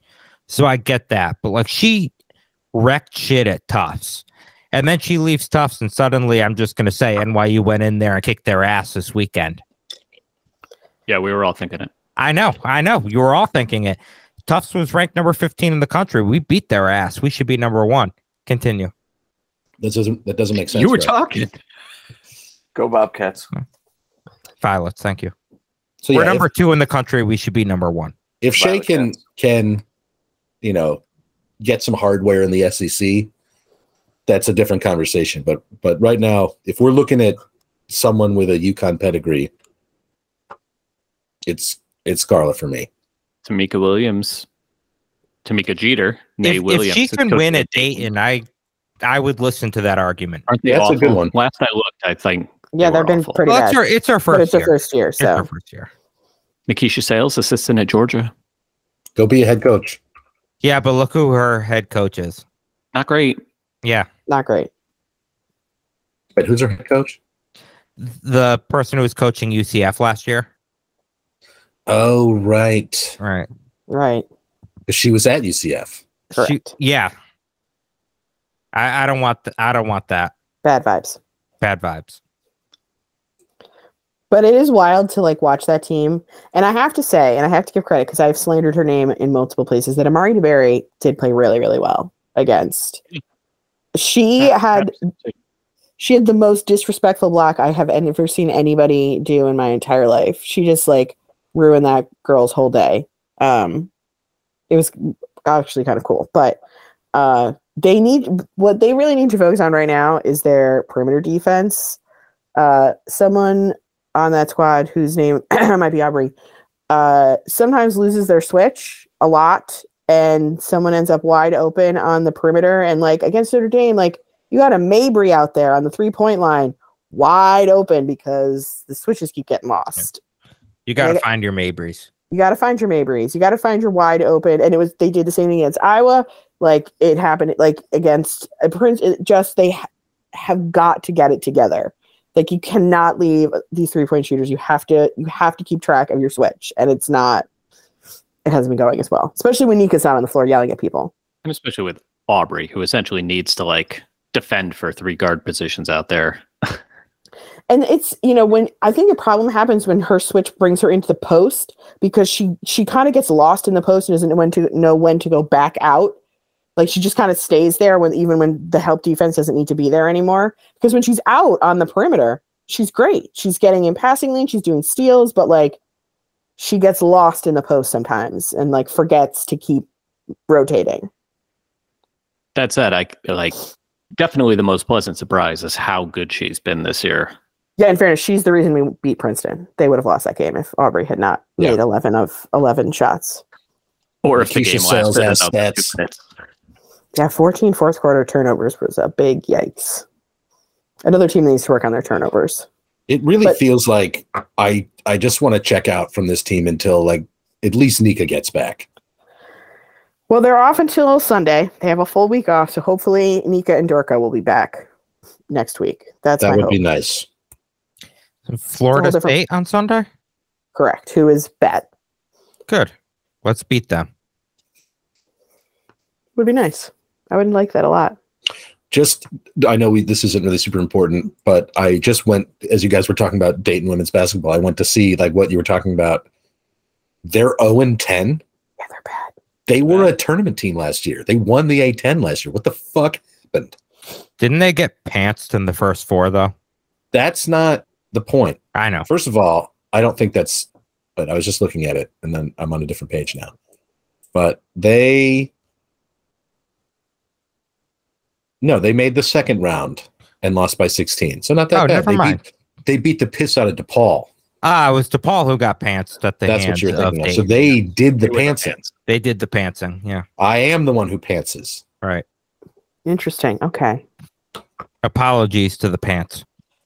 Um, so anyway, like what the fuck happened? Like, how do you go from that to losing every game now? Is she just that bad? Did they lose everybody? Maybe I mean, I'm, I don't know what the rosters were then or now. I would assume probably some serious turnover. I'm shocked that you don't keep scroll up with down. Dayton women's basketball. Oh I'm- God, Peter. Well. This might be actually the first year that I can ever remember where the A10 on the women's side is like as strong as it is on the men's side. Because the A10 men are piss. Yeah, they're bad this year. Yeah, it would have to be. Even though And the- UMass is good. Uh, the UMass women are pretty good. Yeah, that's true. Fordham women are okay, I think. Should we schedule UMass in basketball? No. So I'm Well, uh, yeah. perfectly fine giving UMass an early season. UMass Boston. Oh, if cupcake. I would UMass buy wants a UMass. buy Yeah, game, that's I would buy. UMass. Yeah, Yeah, I'm, I'm buy not talking a home and home. I'm talking a buy game in November. Yeah. That we can, you know, have a fun little U weekend. We can Would little a home and home with UMass actually like No. so our fans would drive to Springfield It'd be fine. yeah. Either As it would be good for the region. It's mostly a bit because we bit. had a home and home with UMass during our best years when they were dog shit. Yeah. And like I remember 2000, the 0405 season, we went there and lost. hmm And we were clearly better, but whatever. I don't care. A home and home with UMass is fine. I just don't want to give their fans the satisfaction of doing it. When they hire Kimani in the offseason, we Right. can do a home. If they hire Kimani, we could do it. But also, like, what if it turns out they get pretty good? Like, they did go out and hire a real coach. So, Well, then we'll play them. If they get really good, that's yeah. fine. they don't even need to be really good. Just like a top, like, 200 team. And There's we just put 'em on no the reason to go to They're UMass. top 200 Yeah. now, right? Of all My- the schools in the country, why go to UMass? Well, it would be the fun for the fans. Like, I, I do think is- it would be fun for the fans. UMass fans? But like no, for in this, UConn fans. Like, I in think this I mean- age of I'd rather 20 play. game conference schedules, three game MTEs, there's not room for a lot of home and homes. No. So, I'm saying would you rather schedule a home and home with UMass or say Florida, who we have this year? Yeah, I have. I It's don't easy. care about a home and home. To me, I'm just like we're gonna buy some games. Yeah, I would rather that's buy a game with UMass than with LIU. Is all Is I'm I saying. UMass going to give us a buy game? Maybe That would be really they would, but it wouldn't be for a lot. We wouldn't give them a lot of money. no, we wouldn't. We wouldn't. But we wouldn't schedule like a return game. I- or we or we or we could even do a like we'll play one at Gampel and then no we'll play one at the casino you know if we really wanted to. would you guys do home and home with Boston College? Sure. No, No. Yeah. I don't think fuck they would. Boston College. If it's uh, to keep up the football scheduling, if that if that helps, that's the only reason I I would do it. I would Yeah. do home with Boston College and then a game at like the Boston the Boston Garden, whatever they call it. TD. TD Garden. ED Garden, yeah. You're going to Uh, be surprised how fucking empty the TD Garden is when I would not be College is there. surprised. I just don't want to give them the satisfaction of playing on their home court. playing at I I feel like if we want to bring Yeah. I think it would be extremely Boston, funny Boston. for you UConn Gonzaga in fans. Boston again. That was fun. I think it'd be very funny for UConn fans to pack Conte Forum and beat Boston College by 25. the first time Conte Forum's been packed in a long time.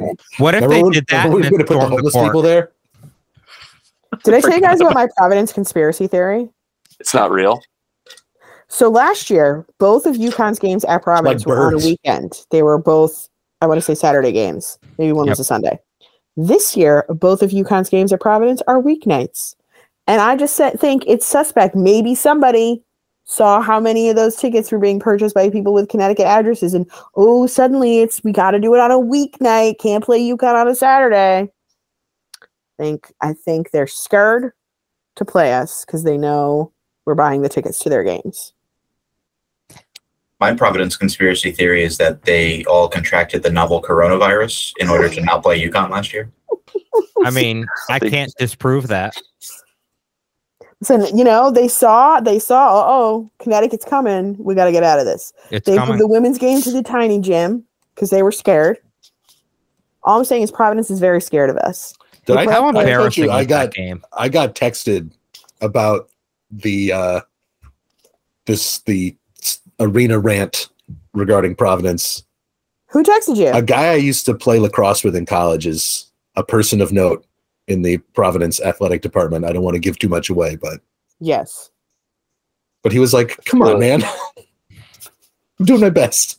Absolutely the fuck not. I- I'm not a big conspiracy theory guy, but I do believe Ed Cooley did a lot last year to help Providence win all those games, including putting holes in the ceiling when they Oh, yeah. played Xavier during the rain.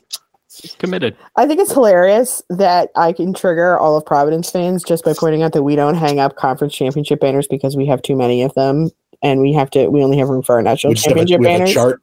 We have a chart. You have a chart. We have two charts, in fact. We have two charts. We have one chart for the men's team and one chart for the women's team. And then you've got the regular season and then the tournament championships. And they're just listed out and we're running out of room on the chart. And then and then on the other wall we have we have the list. It's because it's just a list of our players who've won National Player of the Year. And then you also have the three jerseys that we've retired because those players are in the Basketball Hall of Fame. And just there's no room for silly little conference championships because we've got like, I don't know, 29. 20 between the men and the women, it's 29. No, the men have 29 regular season conference championships and eight tournament championships. And the women have who I don't have that in front of me, but it's a lot. We- It's a 637. fucking lot. we just have to be like running clotheslines back and forth across Gampel, and we just decided that was too much. It was messy. It was sloppy. So we just hang up our national championship banners, and Providence fans get very upset when you tell them that. And just a little tip for Uh, everybody. G Gino specifically has a total between regular season and conference 54 conference titles. He's got 27 regular season and 27 tournament.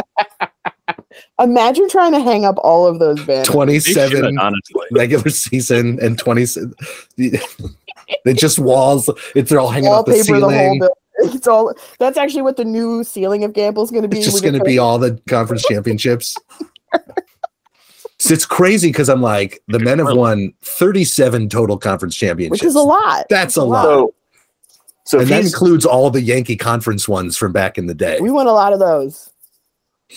so I just did some quick math. Math. Gino's 68. He's won 57 conference championships. If he coaches for another 11 years, which he won't, but he wi- but if he wins the regular season and tournament in those 11 years, he'll have more conference titles than at his actual age. More conference. and then he will Brett ascend to another level Yes. But if, if he goes just for another 30 years. That'll be another 11 Final Four losses that he has. Rush, Russ, I will slap you in your face. So Russ does is that- always saying Gino's washed. Does that no, mean that's that? Meacham. Honestly, that- the coaching job that Gino did against uh, Maryland was honestly one of the most impressive coaching jobs I've ever seen. Like, Honestly, I really feel like people forget how good of a coach Gino actually is. he, I mean, after what he did last year, like you literally had no idea from from one moment to the next who's going to be available, and he, they still made it to the national championship. Like, Turn the TV off, Meacham. This is more important. but yeah, uh, Gino absolutely outcoached. Uh, what's her name? I want Brenda to. Frese. brenda Frese. I wasn't. I wasn't even going to dignify this podcast, dignify her name by saying it on this podcast. you can't dignify bit. this She blamed- podcast She blamed her injuries. I did you hear that both In teams had she won. injuries? Ma'am, you are missing two freshmen who've played a total of like 11 minutes this season. I will hear none of this. We've mi- a- we are missing a former national player of the year and a current national player of the year candidate. I mean, we're listening Among we're others. a starting lineup that could go to a national championship game. Yes. And the way that they were celebrating like they won the national championship, embarrassing. You should It was be, adorable, actually. you should I be thought it was very so cute. embarrassed to be celebrating losing to UConn's B slash C squad like that. Like, ew. It's Yeah, but the, not. cas- the casuals don't realize that. it's not a good look. I'm looking at Gino's accomplishments and honors here, and you get when you get to the final four, it's just so funny because it's like 1991, 1995, 1996, 2000 to 2004, 2008 to 2022. like you look at most teams and it's like, you know, there's like five numbers if they're good. 2008 to 2022. That's ridiculous. Since we're Four talking about conspiracy theories, is this the point where I should say that I think Paige plays this year? Oh, I- people are saying this. I don't think it's going to happen, but She's way too agile in these Nerf videos. It's getting more steam here. I And yeah, so. Is it? Videos concern me. Wait, Uh, is it getting more Larry. I think Larry kind of hinted at it today. Oh, a few Yeah. people have been. Have She's been going to come back and Azzi's going to come back and they're going to win the championship. well, I mean, they'll have to make that a movie. If that does happen, like someone get Hollywood on the phone. I'm sure Gino's got an agent. Gino, like call call your guy. Paige will play herself. Obviously, Guess who else could? no She's one. got to Right. rein Nobody Aaliyah in like ten percent. If they try to fucking get Anya Taylor Joy, I'll be so pissed. She could never. She she's got like one tenth of Paige's swag. You know what I appreciate about the women's team too? Uh, Morgan Valley on the bench, kind of like uh, Screaming at Paige for jumping. I feel like she's kind of like a, a character in a movie that just gives you like the exposition. Like you just see her on the like Chris Dailey got really mad at like a out of bounds call that was right in front of the bench, and you could just see Morgan Valley like hold her up and go, that was out on us. Like it's like she's providing the narration for the game to uh, everyone else. It is wild to have two former head coaches and the greatest associate head coach of all time uh, on our bench. Like that, talking about the best coaching staff in America, it's it's that one. Again, I have no idea who else would be in the conversation, yet I'm willing to accept that as absolute fact. Also, Jamelle Elliott's cardigan game has been immaculate, just impeccable. I need to see her wardrobe. She's had like three or four like awesome cardigans this season, and I want all of them. Like one had like a little elbow, you know, patch situation. It was very cool. Mm, professorial. Very, very much so. It's still very hard for me to square the uh, player image of Jamelle as a lunatic. No, absolutely nuts. Did I With tell you guys about uh, the Jen Rizzotti interview that I heard? No. She was. uh They were just doing one of those like you know local ESPN, and they were talking to her. And the first, the first. Hang Uh, on, say it out loud, Chris. I was just saying, I was just saying, uh, uh, Gino has not missed a Final Four between Avatar movies. Right. That's insane. Let that sink in, everybody. That's how we measure time. I'm sorry, Megan. Jen Rizzotti interview. So they were the first thing they were asking her was about the Nika Mühl comp and how everyone says she plays like Nika Mühl, and she was like, "That is absolutely correct," uh, and how like flattered she is by it. And she talked about like the intensity, and and she also talked to you about how like she was kind of foul prone as a freshman, and she learned not to make those fouls, and Nika's done the same thing. But she cited like her and Jamelle and Nika as like the most intense players who've ever come through UConn, and I'm like, yeah, that probably checks out. Probably does It's Stacy Hansmeyer. maybe like DT, and like that's it. That's the list. But like those three all had the like I will absolutely murder you to win this basketball game vibes. Yeah, Diana needs to be in there. She's a psycho. I love Ayana. She's what about Sue? Sue wasn't quite as as murdery when she was on the team. Diana was more murdery. She was I a mean, killer, Sue- but not a psycho. Right. She was she was more like a like assassin than, you know, the like insane. I like, don't think CLC. Assassin gets it for DT because I think she's. No, no, Sue No, was the she's the assassin. Oh, Yeah. I see. No, DT was DT. Yeah, DT was a DT was terrorist. It was all a mission for. DT. Yeah. Yeah, DT's like Car bomb. I feel like we're do- we're edging into need to edit the pod territory. Let's Yeah. change the subject. let's move along. Let's move along. But anyway, it was really fun to hear her be like, "Oh yeah, no, I absolutely get it," and I and I'm flattered, but also you're right. Nika's crazy. I love Like- Nika so much. She, I, I feel like next year she's gonna shoot like forty percent from three. It's like the next the next thing. Her having four consecutive double double digit assist games when no- it appears that no one in in the history of records that are currently kept has ever had a four double digit assist game season. Like nobody's done it four times in a season. She did it four games in a row.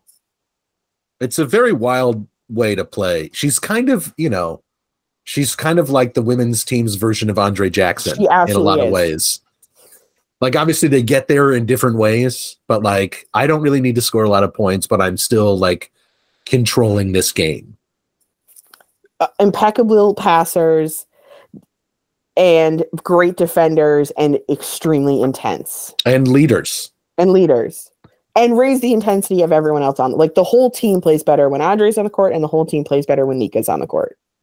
I also kind of feel like both of them like leaned into their natural identities and then like got even better at those things. Like I don't think Nika was like a well or like a superbly trained defender last year. I think she had great instincts, was fast, and was, was like, very aggressive. ruthless and would just get on everyone and take the ball. And then it feels like now this year, like it almost feels like she really enjoyed the reputation as being a tough defender and then went home all off season and worked on it. So now she's like all of that, but always in the right place at the right time. She looks like way stronger. Like she looks like she's Mm. now been trained to do the things she was already naturally superb at.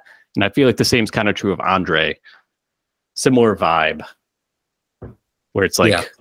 you know, he kind of embraced the fact that like, eh, I'm probably not a 18 point game scorer, even though that might have been what was sort of expected based off my recruiting profile. So I'm going to be the best defender, the best rebounder, and the best passer on the court at all times. And it, like you could tell, he's prepared that way the entire offseason. I can't remember, and I, I I wish that I could find these stats for the other games, but I remember there was the one game he played where we won by like 36. He played 19 minutes and scored four points, and he was a plus 33 in the game. So in the 19 minutes he was on the court, we outplayed them by 33 points. In the 21 minutes he was off the court, we outplayed them by three points.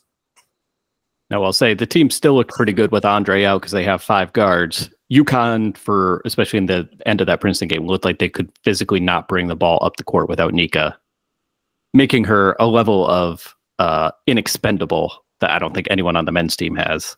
Yeah. I would say he's the closest though. He's the one Yeah. guy I would really not want to try to see us play without. Yeah, absolutely. But yeah, obviously, once you know, without Paige and Az are you know both of them already gone, then losing Nika, there was no way that that team was going to be able to function. Like Bettencourt, you know, good effort, but like she's just her. she's not ready, not even close, and was never supposed to be. This wasn't supposed to happen. I don't think she knew where Connecticut was up until like nine weeks ago. Good thing we got her though. Yeah, thank really God. fucked Yeah. otherwise. Otherwise, Was it a mistake to, bring not get walk-ons? Yeah, I, I mean, is he using all the scholarships? No. Okay, he needs He's using more than usual. that. usual. I know that. Yeah, this was like supposed to be the deep team. the fact that he even in without you know in desperate straits still generally doesn't play Patterson is a problem. I know she played more in the last game, but Yeah, she got good burn last Yeah. game. I'm I'm a little concerned about that. She looks so raw to me. it's pretty raw to still look. Isn't she a junior? Patterson. Oh no, Patterson's French. Never mind. I was thinking DeBerry. oh yeah. Wait, I'm sorry. She's I was thinking DeBerry too. Oh, you're talking to I oh, thought yeah. you were talking DeBerry. All right, Well, No, Patterson. yeah. Patterson actually has looked decent, I like Patterson. She's had some really nice moments and the yes, she games. does look raw. she looked a lot better against Maryland. I thought like that was she looked pretty good at for a She long did. time in that stretch. And the part of me wonders too, like knowing I don't know, DeBerry a little bit less so, but like knowing you're far down the depth chart, I just feel like she plays a like a little more frenetic than she needs to. You know, she'll figure it out. It's kind of like the opposite of what we were saying with Clingan, where like he knows how to just be big and not do too much. I feel like she does a lot Yeah, she's figuring out what works in college still after being like an unstoppable athlete probably her entire life DeBerry, I have no idea what to make of. yeah. I just I don't know. I don't think she has the game sense. Like just I mean, you know, when we talk about somebody who looks who like gets lost on defense or just does like something phenomenally stupid when the ball gets to her. I just, you know, it's tough to see like growing out of that level of of rawness. And and to not really have made any serious progress to this point. Like I you needed to see a jump from last year to this year. And I've seen essentially nothing. It uh, not even a bump. It, it might be time to decide that she's not good. Yeah. I mean, the thing is, like, there's room for a player like her on the roster to be not that good if you have, you know, uh, Brady and Patterson and Dorka and Edwards all performing to a reasonable standard. Like, she could be Richie Springs. That's fine. But I'm I'm I'm with you guys. I'm like I'm done hoping for kind of more than that at this point, I think, until Yeah. proven otherwise. Especially when Paige comes back and starts eating more minutes. Yeah. Paige will be back in two or three weeks. They're going to want to ease her into, you know, ball handling duties so she could play the five for a while. Hmm. That's fine. Honestly, that that is fine. She could do that. If we never really get to see like great Paige and great AZ together, I'll be I'm gonna be- I'm gonna cry. That's gonna be That'll one of just like be very disappointing. that'll be one of like my great UConn regrets, right up there with never seeing Quentin Williams get off like a real dunk and a fast break. That's Two- really all two I things want. that are definitely equal. Or like, yeah, man, just one. No, but I I agree. And Megan, I think we were talking about this when we were at the NC State game. Like, if they're healthy, Paige and AZ as a duo That's the best like, backcourt in the country. they they have like Sue and Diana potential as far as likability. Hundred percent. And performance. Yeah, I was gonna say, AZ looked unreal. She was uh, like, that's the part that kills me. She was having such an incredible season. Like, if anything, her shot looked even better this year, which it Which should not be possible. should not be possible. But it, I think it was actually getting out of her hand quicker than it was last year, which is crazy because it was already like the quickest release I've ever seen. And it's just so it's such a bummer because she was having just such an incredible. I mean, she, not like she won't, but like, man, what a huge bummer. So how long is she out? Three to six longer? weeks. Three to six. So she'll still be back before Paige, you know, by a few days. Yeah, not not by much. She'll be back by the time Paige starts practicing. Yeah. It's nice to have good shooters on both teams. Yeah. I was just thinking about how like watching Hawkins shoot and Calcaterra shoot, like, oh man, I remember having like multiple good shooters when he had like Ben Gordon and Rashad Anderson on the same team. All right, should we talk football a little, a little bit? We should talk football Let's talk football. Chris left. Let's talk football. because the good Our, our football writer, Chris Licata left. it might be true, just Yeah. chronologically. Yeah. our, U- our UConn football Huskies are going bowling. And guys, uh, I know we talked about this Slack, and not a one of us thought there was a chance in hell we were going to even win five games this Nope. year. Yeah, we were making fun of all of you people out on Twitter who thought they might win five games. We're like, these so you people are can on all of deranged. Us. I Absolutely. definitely didn't bet the under on two and a half wins. I was in the minority Okay, thing saying like, I I, bet think the they win over. three games. I I was with you and I made several dollars. CCSU, UMass, Florida International. Yep. I thought those three should be wins. If we win I anything other too. than that, I'll be fucking thrilled. I made dollars. And then, then- we beat Liberty and Li- Boston College, which was just like, And Fresno. Mountain West Fresno champions, State. Fresno State.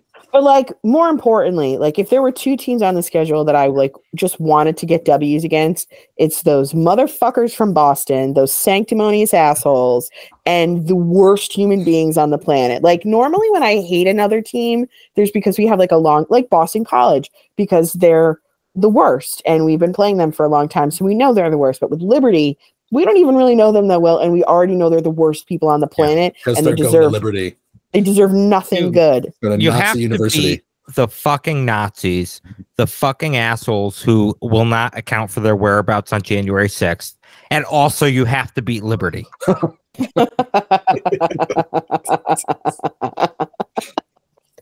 Uh, those I'm pretty sure that's three of the same things. I mean, I, I know we he went was joking that Boston College also. It, it's That, about them that as was well. the Yeah, joke. They're, they're. Nazis. Yeah. We got, we got the joke. Um, I, I know uh, that we went over this on each of our weekly uh, podcasts that we did after every football game, but Yep. the Boston College win is probably my favorite UConn sporting event, like non-national championship of the last ten years, because it was a game that was close because neither team could score because they're both bad teams, but it was it was clear that Boston College couldn't score more, Mhm. and so at a certain point it was just like like holding your, your little kid like by the hand or like by the head, like just pushing them away, and they're trying to get to you, and they're struggling, and it's it's So the most Their arms are like winding up like exactly. I was like a windmill. Did Did you guys know that Boston College like briefly was recruiting Jackson Mitchell, and then we're like, mm, because he had like a bad forty time or something, and just like noved out on him, and then Jackson Mitchell absolutely ate their lunch that game. So that was pretty fun for me. I- personally. I would Meacham, I was trying to explain UConn football to my lady friend, and I cool said, and nice. "What'd you say?" Who is very cool and nice. Yeah, she is cool and nice. So. I- I, like her a lot. Yeah, I, I told her like over the last ten years we've been dog shit, and now UConn is still bad, but they're the best of the bad teams, and that's like kind of cool. I don't even think they're bad. Like eh. they're They're kind they're of okay. I mean, they're not They're good. kind of bad. They're They're, not decent. good. They're below average. They're the best of the bad teams. If we play a bad team, I'm confident now that we'll beat them. If we play a good team, I'm not. And the thing that's crazy is, well, I guess it's two things that are extremely crazy about this season. One, everyone turned into mashed potatoes. And then two, we managed to get a tremendous amount of production out of true freshmen between Zion Turner, Victor Rosa, and Justin Joly, who was like Mr. Third Down on this team. I love that kid so much. He would get right to that that mar- the, the the marker and like turn around and catch the ball. He's like, I know where I need to go. I know where this ball needs to go. I'm gonna get it there. He also made some big plays. He did. They've they found a lot of interesting ways to use him and to use Turner, Aaron Turner. Yep. You know, after all the receivers get hurt, they got a lot of production.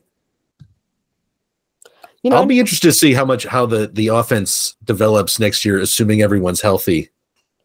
you know, they and talked- assuming you know transfers and all that. yeah, we are losing Nate Carter, which is a bummer, but you know, good for him, I guess.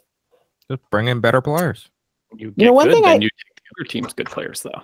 That's true. I, I feel like I saw a lot of people sort of getting on Charlton for having a relatively, you know, uh, unadventurous playbook. But I actually have a very different take on that. And I think it's because he knew exactly what his personnel could do. And he put them in situations where they could succeed instead of putting them in situations where they were going to fail. And I know people were like, oh, just air it out. But like, he wasn't making those throws at the beginning of the season. He was making them at the end of the season, and they were calling those plays at the end of the season. But I felt like it was a very deliberate buildup of the playbook and of the plays they were calling from, you know, a very conservative playbook to a. I mean, with that silly, I I will admit I loved the silly two QB uh, look. That was a lot of fun, but.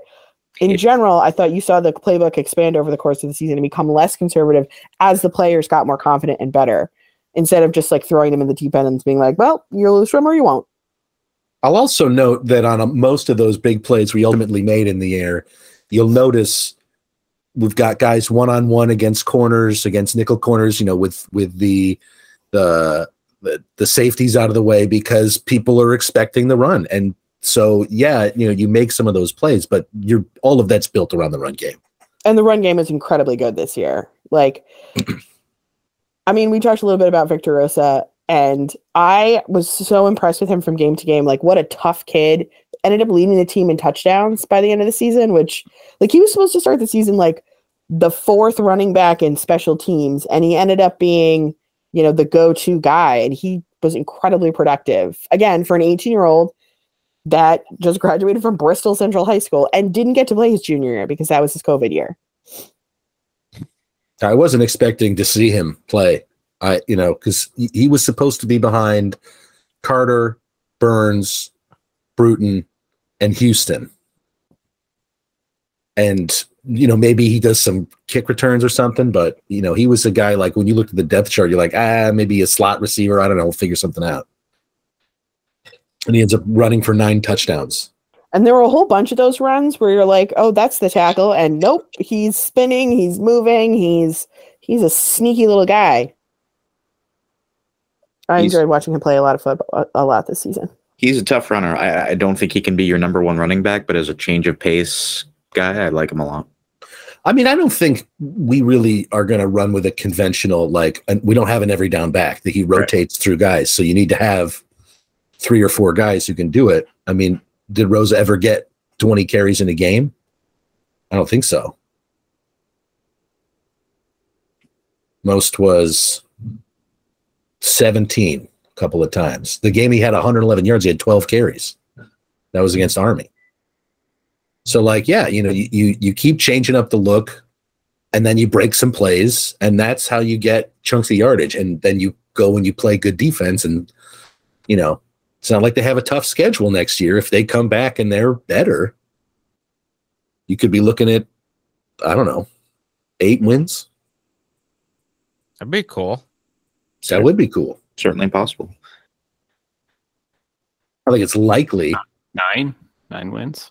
It's a number. But as I look at this, as I look at the schedule for next year, Duke, no, Georgia State, sure, FIU, yes.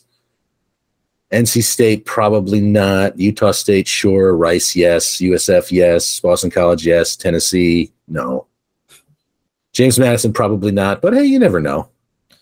Would I look at that game like I looked at the Liberty game this year. Would it be a disappointment if this team does not go to a bowl game next year? Yeah, Yeah. you do it once and then you don't do it the next year when we should, in theory, be better. Yeah, I like be that. That's the standard. I like that. My thought has always been this program should be good enough to go to a bowl game most years, and that would be enough for the fan base. I see eight games on there we could win without raising any eyebrows. Well, that's So that's the win that's, six or seven of them. that's the big thing with the independent. Like you can schedule yourself a bowl. Like the metrics have us around like the 100, 110th best team in the country, which SRS says it's at 93. yeah, so maybe a little bit higher than that, but that's that's still not good. But you can schedule 30 of those 40 teams, you know, who are worse than you and pick up six wins out of it. And then maybe you steal one from like the 60 to 90 range, which we stole a couple of those this year.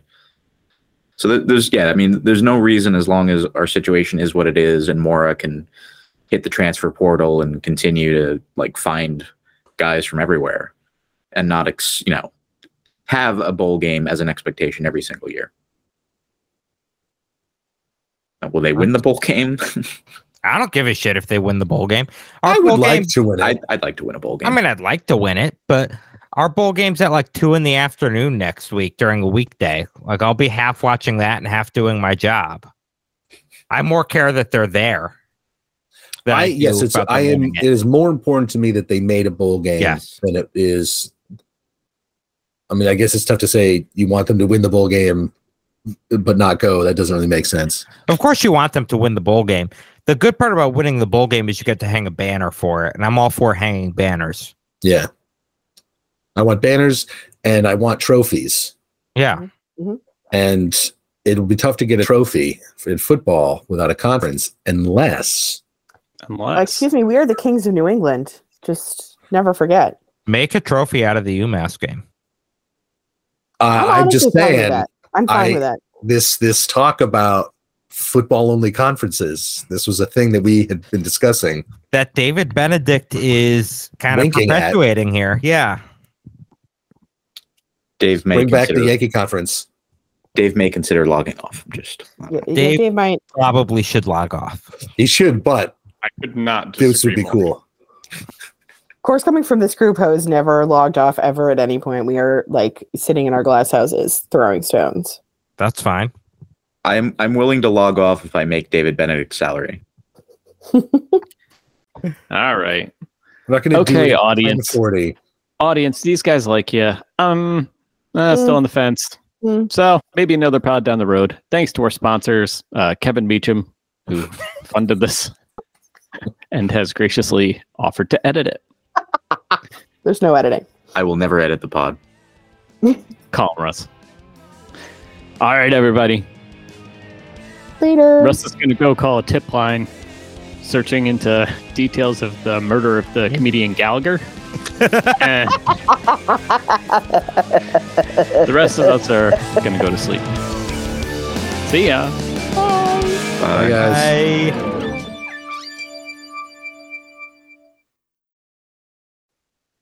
Is it over? Russ, we have to call Blaney. we got We have call to, it's our Blaney. tradition. We call Blaney every podcast. We podcast, and then he calls me back at 10.30 being like, what the fuck did you want? I feel really It bad is. for It is that was bad. I should, we should not have done that. No,